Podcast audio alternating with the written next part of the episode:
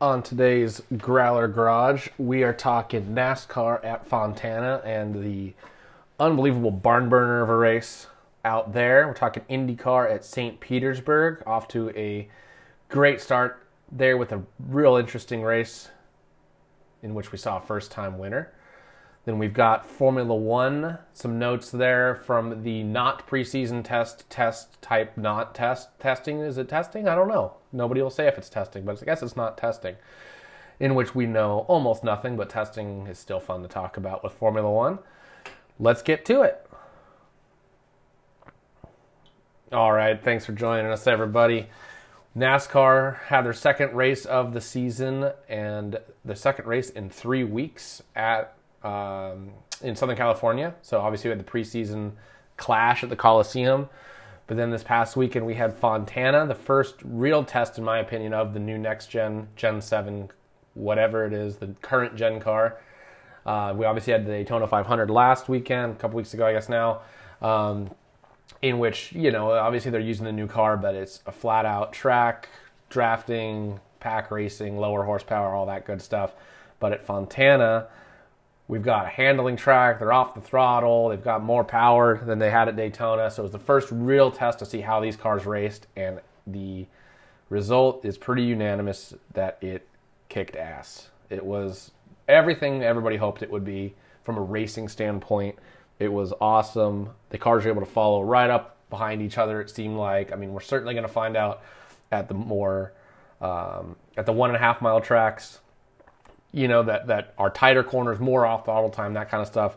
If it remains there, but at least at this two mile track at Auto Club with the worn out asphalt, it it delivered. It was one of the best races I've ever seen. It was probably the best race I've seen in person as far as NASCAR. I've been to some real snoozers in my day um, for NASCAR races. Uh, Fontana used to be just, you know, one of the worst tracks on the circuit for racing, in all honesty. Um, been to race at Phoenix. I was in the early '90s, so it was a totally different ball game back then. Um, this race was really uh, was really great. We were watching. Uh, we were there. We were standing um, the grandstands almost all day, um, right at the entry turn one. Um, I was surprised with, with how much more drag these cars have and how much less horsepower they have than a few years ago. That we are still seeing 198 miles an hour on the Toyota board heading into turn one. So that was pretty cool. Um, I know they were hitting 210, 215, I think, at one point with the real high horsepower, low downforce cars, but still they were they were cooking when, when they went by us. Definitely enough to get your attention, which is which is kind of what it's about. Um, the new car sounded sounded cool. At the Coliseum, they were kind of overbearing. I felt like, which makes sense. I mean, you're in a, a an arena basically where it's all um, ricocheting back and forth, and as somebody who's doesn't typically wear a lot of ear protection at races unless unless I'm at drag racing. Uh, at the Coliseum, I absolutely 100% needed it. um, at Auto Club, it was kind of eh, probably should have. You know, you should, always should, but uh, you know, it wasn't. It, it, definitely was more back to normal where it was just loud but not like crazy. Um, so that was good. I was a little worried about it. I, I, didn't know how much of that was the Coliseum and how much was the new car. So um, if you're going to a race, wear it, but you know it's pretty much the same as ever. So um, no, the, the, new car. Um, I mean, we were we were watching it from where we were at, where they were running right up by the wall, of course, but we saw the tire wear coming into play. We never got a long enough green flag run, which is I think the only knock on the race was that we never got green flag stops. We never got the really long run to see who was going. Because I think I think the 43, uh, if the if the race would have gone long and had a green flag stop or two, I, I, think Erik Jones in the 43 car was the guy to beat because at the end of each run, he was starting to track those guys back down um, in, in a big way. Um, and, and, it would just, it, there was always a yellow that would get in the way. And his car was good on the short run, but it wasn't as good as those other guys. And they're going to be a, a team to watch out for. Really, all of the Richard Childress affiliated cars, they were all at the front, save for the 42 car at one point or another. Um, I think the one even was up there for a little while. I know he had some some trouble, but I mean, you had Reddick, obviously was the dominant car, and we'll get back to him because that was a that was a total heartbreaker. Um, Reddick, Dillon is there at the end. Suarez was there at the end. Uh, you know, then obviously the 43 of Erik Jones. That's th- these are all Chevys that are not Hendricks, and they're all Richard Childress affiliated in one way or another teams. Um, you know, and they, they were all fast. They were the guys to beat. I know Larson obviously got the win. The Hendrick cars were obviously fast, But the Childress cars were were I think a little faster. I, I think that the Hendrick cars just executed a little better at the end, and that's I think just from recent experience as far as being at the front. You know, they just got it done when it needed to. So uh, it'll be really interesting over the next couple of weeks to see, you know, who can keep the momentum going. On was this a I don't want to say a fluke, but because you don't put that many cars towards the front on a fluke, but was it something that's sustainable for um, those Chevys that aren't Hendrick cars? Are they going to be able to be at the front for Vegas next week and for races going forward? Um, and I and I thought it was I thought it was awesome to see new guys at the front again. Larson did his thing and and took it at the end, which was cool because he was the he was the best car at the end. You know, Suarez got the lead coming to two to go or whatever it was uh, a couple laps ago, um, but Larson was faster. So it was really cool to see that the lead car didn't have that huge advantage where it was just over with on that last restart when somebody got the lead. Because last year, with the lead that Suarez got, that race was basically over, you know, more or less, uh, just in a general sense. But Larson was able to get the run on the top side and just drive drive by him, which myself, you know, rooting for for Suarez. Um, I, it was disappointing, but at the same time, from a racing standpoint, it was exactly what this car was supposed to provide. Where Larson was faster at the end, had the run, got around him. The right car won. You know, obviously Reddick was the was a dominant car all day, but at the end, Larson was the fastest car, and that's racing. You know, nobody stole it per se. Um, you know, in a sense, you could say did because Larson was was kind of just in the top five all pretty much all race, but wasn't dominating, wasn't leading it. Some people were in the stands going, "Oh, he stole that one, stole that one." But I think that that was more of like Chase Elliott fans being upset. Um, you know, which they have. I think they have a right to be upset, and we'll, we'll go ahead and dive into that. You know, nowadays the driver and the spotter are almost just one unit. You can't separate them. It's the spotter's responsibility to make sure that the driver's clear, and it's the driver's responsibility to also be looking in his mirrors and, and be knowing what's going around. At the end of the day, the driver's driving the car. But you can't say, oh, the spotter didn't do this, the spotter didn't do that, the spotter said this, the driver didn't do that. They're one unit to me these days. That's that's just how it is. So the five car ran the nine car in the fence. It's pretty much simple as that. Was it a late move from the nine? Yeah, but I mean they were at the bottom of the racetrack.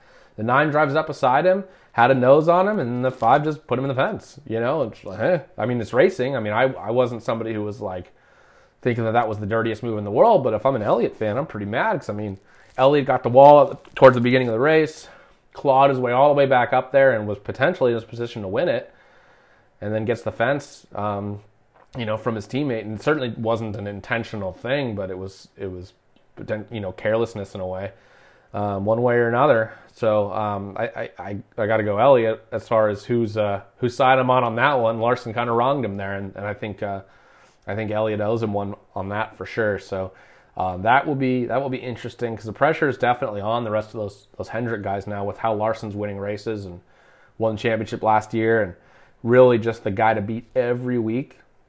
I mean, guys, you know, especially Chase Elliott, who was kind of the leader of that team up until Larson showed up. Pressure's got to be on, and I mean, Bowman was up there and he got the wall you know, and and Byron, I don't I don't even know what that was about. That whole situation with him and Reddick. Um, you know, Byron was fast, just like all the other Hendrick cars, and then and then Reddick, who's leading, blows the left rear tire, um, which was a heartbreaker. Everybody in the stands was just was like just you could hear just like a just everybody in the stands just the breath come out and just go, oh no, you know, when he blew that left rear. But you're thinking, okay, he's pr- probably lose a lap here. If the car doesn't get torn up, he still got a shot. You know, that car was so fast, and he was so fast that, you know, you, you figure, okay, there's still a chance for him to make a really cool comeback here. And then Byron just drives in the side of him. I'm sure he got loose or whatever, but you're just wondering why, when there's a guy at the top of the, of the track with a blown tire, why are you cutting it that close? Why are you driving 10 tenths into the corner? Give up a tenth or two when you're passing a wounded car to to get through it cleanly. It, was, it, was baffling, you know, and, and I think that that might boil back down to the the pressure being on. I think he, I think somebody's got to drive in hundred percent every corner, every lap, taking chances they don't need to be taking because they're trying to prove that they're as good as Larson, I guess. And you know, I don't know. That's just me thinking out loud here, but you, you just get the feeling like these guys are getting a little bit, maybe not desperate yet, but they're definitely definitely pushing things more than they should be. So I mean, that was a head scratching type of wreck there. I, don't know what that was about, but you know, it was at the end of the day Larson's race. He, he came in and got it done on the last two restarts, um, despite the challenges from Austin Dillon and from Daniel Suarez. Um, just incredible finish um, there in person. I don't know how it came off on TV. I haven't watched the broadcast yet, um, but everything I've read says you know people enjoyed it as much as we did. So it was uh, definitely definitely a, a great start to the season by NASCAR. A real good Daytona 500 followed it up with an even better race at Fontana, which is which is a crazy sentence to me to say. Um, yeah, that the Fontana race overshadowed Daytona, but it did. And you've got a top, you know, you've got top ten drivers that really uh, are exactly what we were hoping for with this new car. Is the, the, the top teams are still the top teams, but you know, Erik Jones third, Suarez fourth. You had Almirola was was a, you know, that was a heck of a recovery for him to finish sixth after the trouble they had earlier in the race to come back from that. Harvick was at the back for the first whole first half of the race. He finished seventh, and Kurt Busch, same thing. They were at the back. The Toyotas were were horrible. It seemed like all day, it just like they could not get anything going at all. And, and Kurt Busch to finish eighth, um, you know, just shows how good Kurt Busch still is. I think he, I mean, he's got to be the most underrated driver out there, in my opinion. I think he's going to win some races this year for sure. Um, once the Toyotas kind of get this thing figured out, because all of them looked pretty rough compared to what we're used to seeing out of the Gibbs cars and, and the other Toyota cars. You know, seeing seeing them challenge for the win, and I mean there was none. I don't think they led a lap. It was I, I was I was very very surprised by that, but that was, you know, um, you know that's part of the deal. So they recovered well. I mean Busch in eighth, Truex in thirteenth, and Busch in fourteenth. It's not I'm sure what they're looking for. in Hamlin in fifteenth. That's better than they ran, though. I mean, with the exception of maybe Kyle Busch, the rest of them were outside you know the top 30 for a lot of the race. You know, Busch obviously had his trouble and his overheating, and then the recovered and finished even on the lead lap was pretty pretty wild. So maybe there's some speed there, and it was just a bad day for all of them. But I couldn't see it from where I was sitting. So you know, it's uh, we'll see. I think that's something that'll be very interesting to watch. Also, then you have the 12 car. Um, Blaney finishes 18th. That car, I don't know how much of it they showed on TV, but he was flying the last 30 laps. And every time he was really flying before that, but you couldn't really you didn't really notice because every time they make a pit stop, he'd lose like eight spots. And I'm, and I think that they showed that sort of stuff, but I don't know that they showed how fast that 12 car actually was. I mean, because if, if we don't get that last yellow, he has a shot to win. I don't know if he was going to reel in Larson, but he was he was going to get second at least. Um, and then they restarted like in tenth, and I don't I don't know what happened after that with him, but it wasn't wasn't his day. But that it was it was uh, it was an interesting one. Um, then you you know one I skipped over there was was Hemric running ninth, um, part time deal in a full time car. I mean he's showing his worth. You know obviously the um, win and the in the championship last year in Xfinity, so everybody knows he's good. But now he's kind of proven it. Um, so that's uh, that's cool to see. You know I don't know if you can really call that team an underdog at this point, but even though it's their first year, I mean I guess you kind of have to in a way. I mean, it's their first year in Cup, so um, pretty cool um, to see that. Stenhouse ran a good race. I mean, he was at the front. He finished tenth. Um, he was at the front really all day. Uh, I think tenth actually probably is a disappointment for them. They were a top five car pretty much all race, um, which again pretty cool. I mean, they're a single car team now, so you know that's uh, that's got to be pretty good. I don't know if uh, I'm sure TV showed it, but the 31 friggin' clobbered the inside wall with on that last restart, and the race stayed green. But I mean, he I, I couldn't believe that that car drove away because I mean he just knocked the pit wall pit road wall down. Um, it, it, was huge hit. I mean, and then he, he kind of like took a second. The car never came to a stop. I mean, he just kind of toasted for a second and then drove around. And I was I'm sure the car was really hurt, but the fact that he drove around was that blew me away. Um, I don't know how that looked on TV, but in person, that was a massive hit right into the driver's side.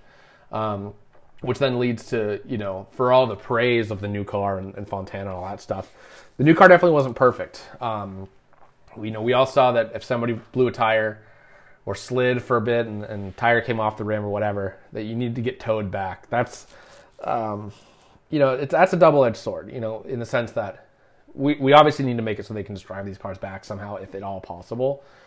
But, you know, I don't think it's as big of a deal as people are making it sound from a competition standpoint, because if you don't want that to happen, don't spin out, you know, and I know that that seems obvious or whatever, but the fact of it is, once you lose control of your car, whatever happens to you after that is nobody's problem but your own. That, that the sanctioning body, nobody. It, it doesn't matter. It, if you don't want that to happen, don't spin, don't crash. I, I mean, to me. Um, however, from a pace of event standpoint, you know, there were some some spins yesterday that could have been not been yellows um, if they could have driven away.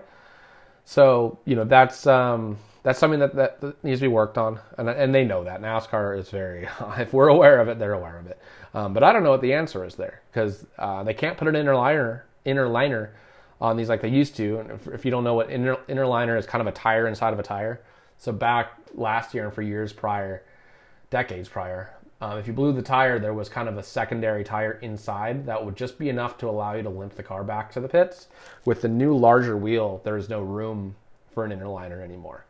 So, what do you do? Because um, what's happening now is that the rub blocks, which are these these blocks on the bottom of the car to keep you from making the car too low, those will bottom out and kind of beat you there on the track if you blow a tire because the the wheel no longer is, is touching the ground in enough of a way to, to drive around. So so you you can drive a car without a tire. I mean, you can drive it on the wheels and it'll destroy the wheel and hurt the track. But in racing, who really cares about that?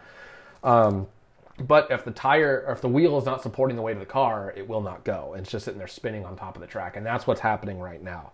So you can't really change those rub blocks because now all the hard work you've done on this car to make it race really good goes out the window because now they're getting the cars back on the ground again and you've got these dirty air problems and you, you can't just do that. Um, and I've seen people suggest just taking the flat floor off the car. No, you, you can't do, you can't just do that.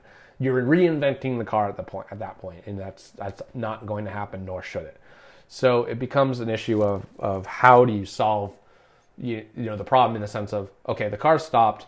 We know it stopped. It's going to stop. There's nothing you can do about it. It doesn't appear. Um, so how how do you get it back going again? Well that's not perfect because the yellow is going to be out at that point anyways so that doesn't solve the, the pace of race problem. However if you can get the car fixed maybe they can be one or two lap yellows instead of five or six lap yellows which helps. Um, so you know solutions I've seen range from the safety crew has wheels and tires in the safety truck to put on it. I don't know about that. They're not pit crews. There's a ton of liability there as far as they put a wheel on the car, they don't get it tight, comes off in a bad spot. You know, because the idea would be they put a wheel on and they limp back around to the pits, and their pit crew solves it at that point. At least you don't have to get on the wrecker. Well, I know that it's just under yellow, but if it's a two mile track like Auto Club, they're going even 100 miles an hour and that wheel comes off, that wheel becomes a projectile. Potentially, the driver now no longer has control of the car. I don't like the idea of safety crews working on the cars. I don't. I don't think that should happen. Um, you know, I've seen solutions like they put a truck in pit road that's got seats in the back, and when a car spins, they put three or four members of the pit crew in the truck with a wheel and a jack, and they go run out there and change it. Eh, I don't. I don't love that either because it's a logistical nightmare. Uh, I don't really see how that's any faster than just hooking the car up to the hook and driving it.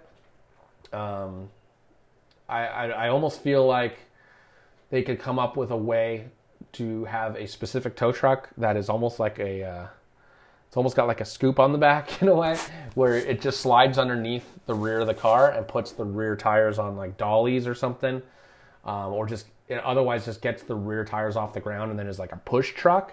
So the driver has to steer it still, and they can just push the car around without it dragging the whole way back. I think that could work, but I, am not an engineer, so I don't know for sure.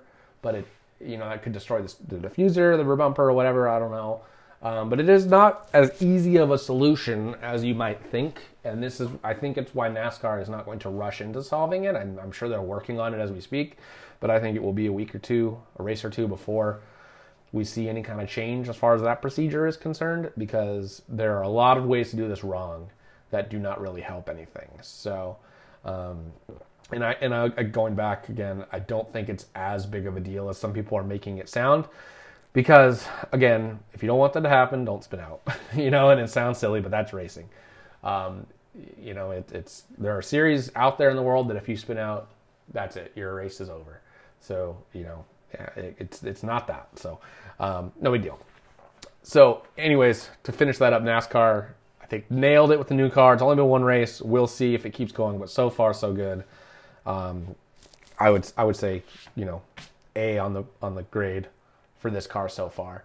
Um, and, and there's only a couple little quirks to work out, so that's not bad. Um, and they'll they'll get it. So great job by NASCAR, um, which is rare for me to say sometimes after the last few years. So um, moving on to uh, Florida for St. Petersburg IndyCar uh, kicks off their season, kicked off their season out there. Um, you know, pretty normal IndyCar race at St. Petersburg. It's always a, a pretty good race because it's a cool track.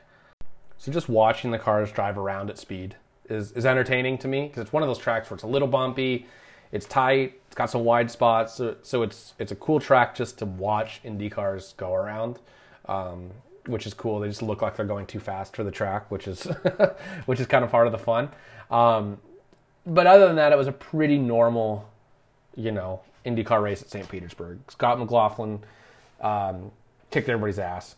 you know, Palou made it difficult on him at the end for sure. Um, you know, and Palou's off to a great start in his title defense, uh, which is cool to see because um, he's still, you know, he's a new, relatively new driver in IndyCar. So seeing him be able to maintain that pace he had last year is uh, is cool. I mean, that's that's what we need is is more of these guys to take the fight to the Dixons and the and the Powers and the guys who have been here for a long time. So, um, you know, and, and, Scott, you know, we'll see um, if this opens the floodgates. I think it will. I think we're going to see McLaughlin win a lot of races this year. I think the ovals will be what is going to keep him from potentially contending for a championship. He was okay on them last year, had some decent runs, um, but was not consistently up front up front at the ovals. Um, I think he will take a step forward this year. Wouldn't terribly surprise me to see him win an oval race. Um, but I don't think he's going to have the consistency just yet. I think he'll be in the conversation for a championship at the end of the year, um, but I don't believe he's going to be one of the two or three contending for it. But I could totally be wrong. Um, it's only one race, um, and he looked real good today. So I mean, you got to all the street circuits at least. You have to say, okay, he's the guy to beat for right now. Go to Long Beach, you know, he's uh he's going to be the guy that you uh, have circled on your list as this is the guy to watch. So, um, you know that that'll be that's that's cool. Seems like a popular guy, nice guy, people like him. So, doesn't hurt to have more of those guys winning races. Um, you know, Palou finished second, like we talked about. Um, so off to a great uh, defense of his championship. Will Power was third, which is cool. Will Will's been so streaky the last few years as far as just not consistent enough to run for those championships. So he's off to a good start here. You know, we're used to, you know, a few years ago him being the fastest dude at every racetrack, and we haven't seen that out of him. You know, and it's hard to say. The sport is so difficult to make sense of sometimes. You know, who knows what was causing those struggles, relative struggles. I mean, he's still out there running like top five in races, but when he's not on pole more often than he's not, you go, man, what's going on? Why is why is Will Power not on pole? Um, so you know, and, and we'll we'll see. I mean, started second, so I mean, the speed is speed's there again for him. And Colton a fourth, which is not terribly surprising. Colton's, you know, we're we're waiting for for him to be that championship contender. Kind of was last year. Um, just the consistency is what what Palou did last year and what Dixon has done for years. That's made them so hard to beat over at Ganassi. Um, and then uh, Roman uh, Grosjean, um, fifth. He was fast all weekend. He's he's going to be he's going to win some races this year, no doubt about it. Um, we'll see. I mean, he's another guy that's going to be running the ovals, running the whole year. He ran um, was a gateway last year and and was impressive, even if the results didn't didn't come to him. So we think he's going to be good on the ovals. Um, good, you know, for effectively a, a, an oval rookie this year. Um, so he'll he'll be cool to to follow. It man, it's it's hard to put an expectation on him because he's so fast. Eh, you know that he could definitely contend for the championship. He could win the championship. Why? I mean, why not? But you know, then there's so many question marks. You know, can he do it consistently? I mean, he had that that silly wreck with Sato in, in practice. Like, what? I don't. I know that's easy to, to, happen. It's much easier for that kind of thing to happen than people realize. Mean, people that are dunking on him on Twitter and stuff. Like, you know, I, I get it because it was a silly looking accident, and it shouldn't have happened. I mean, not not saying that that wasn't a mistake, but you know, it's pretty easy to understand how it happened. Um, but you just, you know, you can't be doing that. You don't see Scott Dixon doing that. Um, but we've seen some other contenders do things just as silly. So, um, you know, that'll be he'll be he's gonna be really fun to watch. He's my favorite driver to watch as far as just he's there's always excitement going on with him. So um, he'll be cool. And then, then Rinus VeeKay um, showed good speed all weekend, and that's cool because he he looked so good the first half of last year. Legitimate championship contender last year um, until there was some some issues there, and um, believe you had to miss a race, and you know it just kind of fell apart. But it looks looks good. Looks off to a good start. You know with a sixth. Um, I expect to see him on the podium a lot more coming soon here. Um, then we had Rahal in seventh, um, which is that's kind of where Graham Rahal lives, is in the top ten. Um, and then, you know, Dixon finished eighth, which I think is not really indicative of of really how how fast he was and how good he still it still is. I mean, it's it's hard. It's easy to forget he's been he's been at this level for 20 years now. Um, you know, and he led 26 laps. He was off strategy. He was the first of the three stop cars, but he was the first of the three stop cars by a lot. You know, like six positions like four seconds. Um, so it was the wrong strategy. The three stop, three stop. Dixon kind of made it work. Um, I think he was quicker than that. I, I think that they just kind of got it wrong. But you know, if sands or buts. You know, who knows? Um, so that'll be, you know, Dixon's always, always is the championship favorite until and right until he's eliminated from it, you, he's he's the guy to beat and has earned that that right. So, um, you know, he's he's just good everywhere. So you know, we know Dixon's going to be good. And then the next of the three stoppers was all the way down in twelfth, which was Pato O'Ward. and I mean those. It was surprising to see the McLarens really be nowhere. You know, Pato. You know, we expected him to really, you know, be at the front you know, challenging for a win and qualified 16th. You know, it's not, and then finishes 12th. Like I don't, I don't know what. Hopefully, just a first race little issue and they'll get it solved. We know McLaren's dumped a lot of resources into this team and um, they need to be better than that. But I mean, it can happen to anybody. I mean, you look at Simon Pagenaud in 15th, um, actually finished behind Castroneves, his, his teammate now, over there at Meyer Shank Racing. Um, that, you know, it's funny because they're only one position apart, and on one hand, you have to go, man, Castroneves must be pretty satisfied with a 14th. You know, he's a guy obviously who's won a ton of races and has won at St. Petersburg. But I mean, he took basically a year off. I mean, he, of course, he ran and won Indy last year, but he hasn't been on a road course really consistently in, in quite a while. I know he ran some races last year, but you know, I'm sure he's not happy with a 14th, but he can't be too bummed about a, a 14th after missing most of last year. Um, so on one hand you have that, and then you have his teammate who's just one spot behind him, Pagenaud in 15th. He must be disappointed in that. I mean, I know it's a new team, but he he's driven for them in the past, so it's not all brand new. And Pagenaud, you know, champion a couple years ago, one of the fastest dudes out there. Uh, him in 15th just kind of shows how competitive IndyCar is right now, along with Josef Newgarden in 16th. That to me was the biggest shocker of the weekend was Newgarden was just not there at all that I saw. I mean, you got to figure they're good. At, they're good at fixed. Whatever, whatever it is. First race does weird stuff like this sometimes, but you know, pretty, pretty wild. Um, you don't see Penske cars and you don't see Newgarden outside the top 15 very often, especially when they're still running at the end and on the lead lap. It just doesn't happen. So, that was that was a little eyebrow raising. Um, and then you know Rossi and twentieth is another one. You know, rough, real rough start to the season for Rossi. And Rossi's got to get it turned around here. Like I know he led ten laps yesterday, but they just it's like they couldn't get out of their own way yesterday. You know, and I don't know, or I shouldn't say yesterday. I should say last year.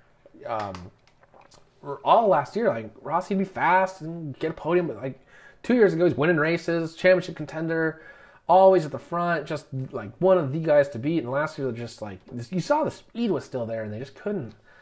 It's just like tr- problem after problem after problem for Rossi, and they got to get that that dark cloud out from over his head. Something's something's going on over there, um, you know. But they'll when you've got his teammate, you know, Herta up there, running fast all the time, you know the team's capable of it. So they'll uh, they'll look to get it sorted. And then we got to we got to talk about Jimmie Johnson. You know, last year myself and a lot of others cut him a lot of slack. You know, okay, first time out there. IndyCar's so different than anything he's ever raced before. You know, he did a lot of testing and all that stuff to make sure he was at least not a detriment to the race. And he, and I don't, for the most part, last year he wasn't. But IndyCar's not a development series. IndyCar is pro level, top tier, open wheel racing, and we all know people buy their seats out there and whatever. Jimmie Johnson did not buy his seat in a traditional sense, obviously. Seven time NASCAR champion. I'm not questioning Jimmie Johnson's ability or his talent or anything like that. What I'm saying is we gave him a lot of slack last year, but that slack has to come to an end now. He's been to all these tracks before. He's in a Ganassi car. He has all the resources there are around him. And I'm saying this as a big Jimmie Johnson fan, as somebody who really appreciates the challenge he's taken on by running IndyCar. They have to get it together. He was he could run lap times that were mid pack, but he could it just seems like he can't do it consistently, lap after lap after lap after lap. And somebody who's raced a lot, I can tell you what's happening there is that he's able to he's able to really push himself and run a lap or two that are fast ish. And but then it it he's having to work so hard to do it. You can't, you just can't do that consistently. The guys who are doing that consistently are doing it without having to think about it. Meaning they're they're good to the point where their brain is focused on racing and not getting the race car around the track. Yes, there's a few tenths in hand if they push, you know, and they're and they're and they have laps where they're like, okay, we're going to do qualifying type laps here. Then your brain is focused on getting the car around the track as fast as it can be. But for the most part, yes, they're focused on driving the car, of course.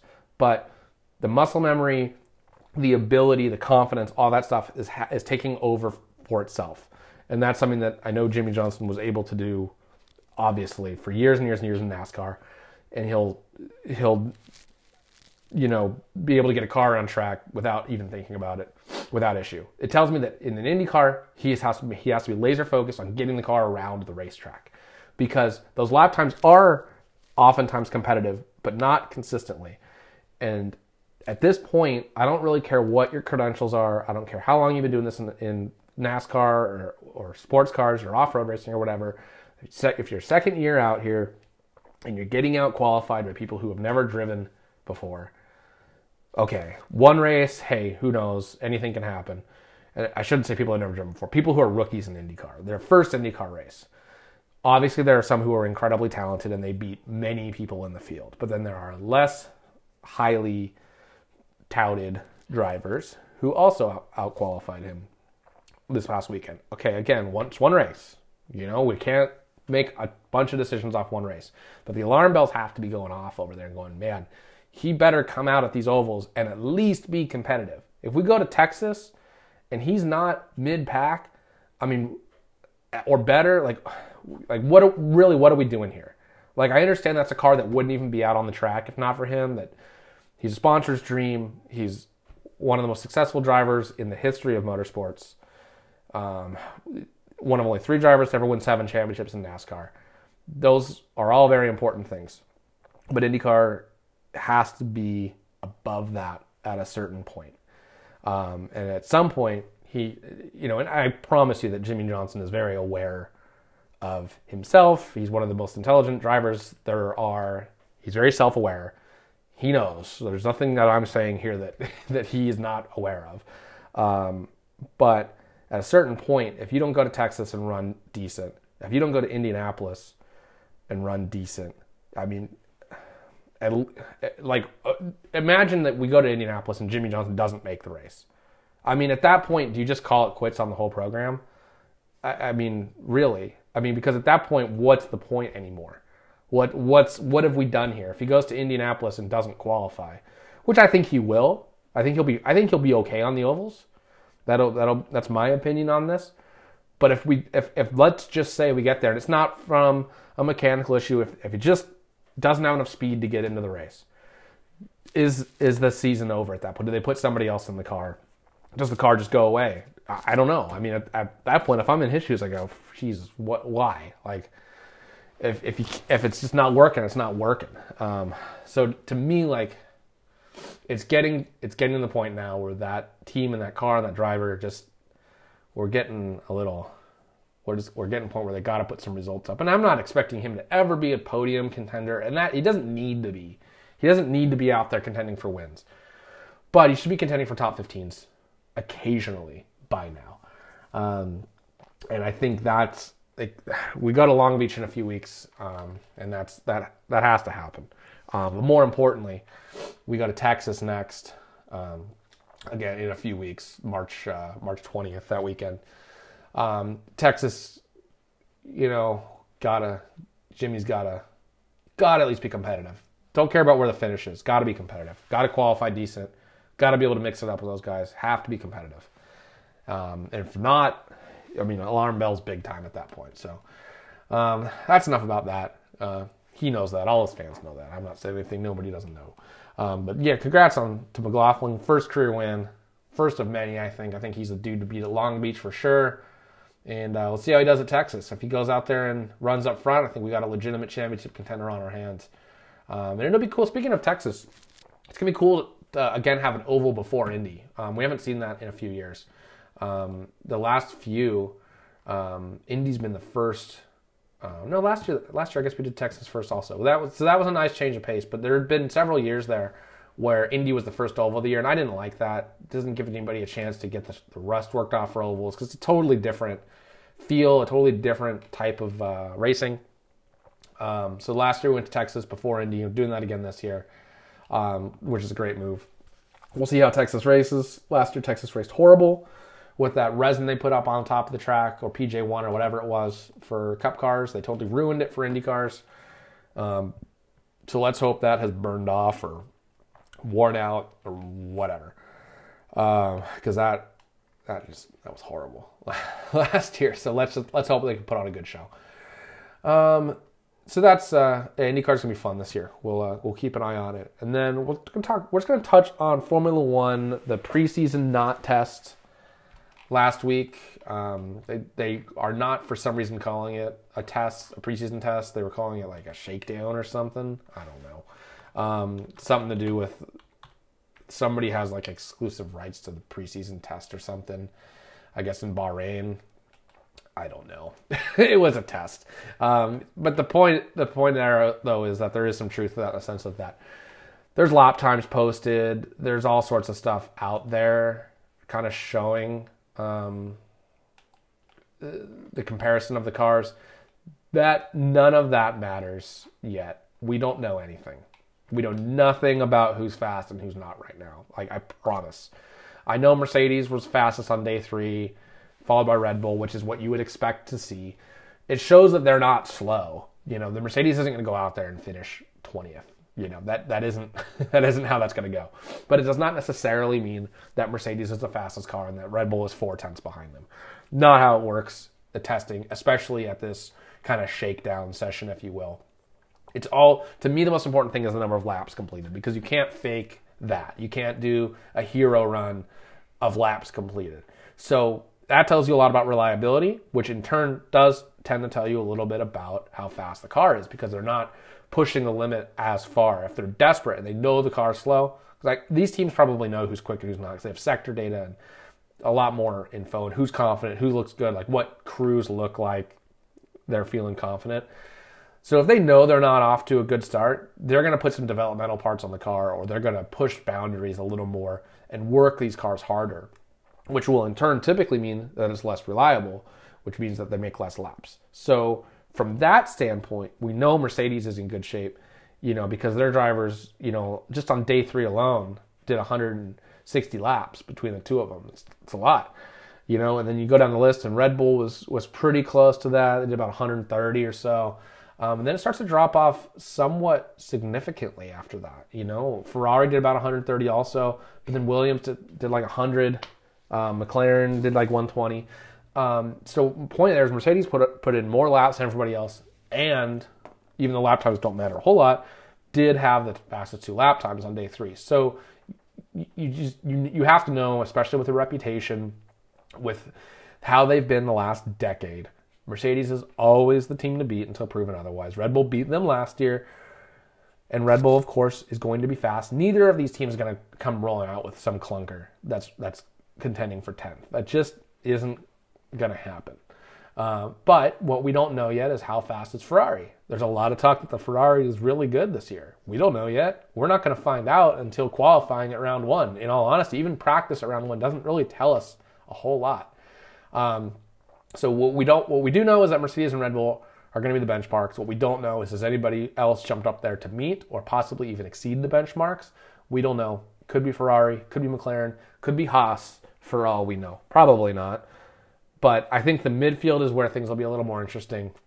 The top, I don't expect the top to change much, other than I think if I had to guess and make a prediction, that's way too early. I'd predict that Ferrari and McLaren will both have closed the gap, and they'll be the pretty clear three and four teams this year. That will occasionally mix it up with the one and two teams. We'll see. Um, but then the midfield between Aston Martin, uh, Alpine, uh, even um, Alfa Romeo. I, I know AlphaTauri will be up there. Um, and I think Haas. I think I really think Haas is going to jump up um, this year and be a really solid mid-pack team. I think they'll get points on a somewhat consistent basis. Um, they are not going to jump up and do a Brawn GP, you know, ten years ago, eleven years ago, whatever it was, um, and be a championship team. I mean, I guess anything's possible, but it just, you know, that's that's just not real likely. Um, but I do think that they are going to be um, a good mid pack team. I don't know that we're going to see anybody be a consistent last place team like we've seen the last few years. I think that it's going to that mid pack is going to mix it up a lot. Um, but because I think there will be four clear teams faster than that in my prediction, I think what that's going to mean is that those mid pack teams are going to be scrapping for one point here and there on a very regular basis. Then if somebody can jump up in a cage and finish fifth I think that's going to be massive in the Constructors' Championship um, for those mid pack teams. Because um, to them, it's very important. I mean, finishing sixth in Constructors versus seventh is a gigantic uh, difference. Uh, so, you know, that's I think that's going to be really fun this year. I think that this this new car um, stands um, to make the racing really interesting. And whenever there's massive regulation changes like this, the first few races are always really interesting. Um, and from what I've seen from the drivers' feedback, granted it's limited at this point, they have said that following other cars seems to be a little better, um, which is great if they can be a little closer to the corners um, without getting uh, a massive amount of uh, dirty air. Uh, I think that that's going to only make things better. Um, it would be really cool if we could get it to the point where we could get rid of DRS, in my opinion. Um, I don't like it for myself as a, as a fan of the sport. I, I don't really care for DRS much. I don't hate it like some others do. I think it's put on some good races and I deal with it. It's fine. I mean, it doesn't bother me that much. But if we can get the racing good enough without it, that would be um, that would be awesome. I would love for that to happen, and I think a lot of other other ones will as well. Um, so you know, we've got we still have quite a bit of time before the first uh, Formula One race of the year, uh, about a month um, or so. Uh, March 18th is the is the beginning of the season. Um, out at um, Bahrain this year. Not no, not yeah, March 18th. Yeah, um, out of Bahrain. Uh, it's interesting that they have a test this year before a week before at the same track. Um, so that's that's an odd but potentially interesting change. And this whole schedule is kind of weird this year. We got Bahrain kicking off the year and then going straight to Saudi Arabia, which was at the tail end of the season last year um, in that really odd street circuit. Um, and then kind of the traditional kickoff to the year, Australia isn't until April now, um, round three. Um, and they've made some changes. We haven't gone to Australia in a few years now because of all the COVID stuff. I mean, remember that was where in 2020 we were the, the series was there on Friday, and it got canceled right before the season started. Um, so they they were there two years ago, but didn't actually race. So it's been three years almost since we've seen a race in Australia.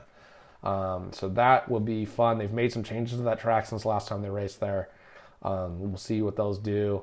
And then after that, kind of get into the European swing after that, a random US race kind of in the middle of it in Miami, um, around Hard Rock Stadium in Miami. That one, um, that one's interesting. So it's kind of part street circuit, part permanent, because there are some corners that are permanent uh, corners on the track this year. So that's going to be an odd one. What I find interesting about the schedule this year for Formula One is that they go to North America three separate times, which just seems um, less than efficient. As we go, you know, they go in Miami. They go to Miami in May. They go from Italy to Miami, back to Spain, and then they stay in Europe. Then they go back to Canada in June, and then back to England a couple weeks later, and then back the to North America for Texas, and then at least after Texas is Mexico. So you're staying for two weeks, but it's just like I, I kind of get it because like you don't want to do all the U.S. races and all the North American races back to back because you who's going to travel all those. Their, their hope is that somebody who goes to Miami then has a little bit of time to recoup and go to Texas, you know, several months later. Um, but from an efficiency standpoint, my goodness, like that's it's all over the board. It's like they're throwing darts to make the schedule sometimes. Um, but that'll be cool. Have an East Coast um, race. Um, the the Miami track is being put on by people who take this stuff real seriously. I know it's going to be a beautiful facility. Uh, so that one's going to be cool. And then uh, a whole lot of normal characters. I mean, Canada being back is awesome. I haven't raced there in a couple years either. Um, really good schedule this year, in my opinion. Going to a lot of really good tracks. Um, so it's going to be going to be something to really look forward to for Formula One. So that will do it for this week. We'll be back next week, of course, to recap some more NASCAR. Uh, we don't really have a whole lot else going on next week yet. The season isn't in full swing just yet. Um, so next week will be pretty much just NASCAR um, from Las Vegas. So that'll be a really cool event to recap because we'll see if the racing is more like Fontana. This is or if it's going to be kind of back to what we saw last year, where it's a little bit lead follow, not a lot of ability to make passes, that kind of stuff. We're hoping that the new car that's not the case, but Vegas is a very different track to Fontana just in uh, asphalt consistency alone. Um, so we uh, we'll see. It'll be an interesting one again next week. Thank you for tuning in. Appreciate it. This has been Growler Garage, and we will see you next week.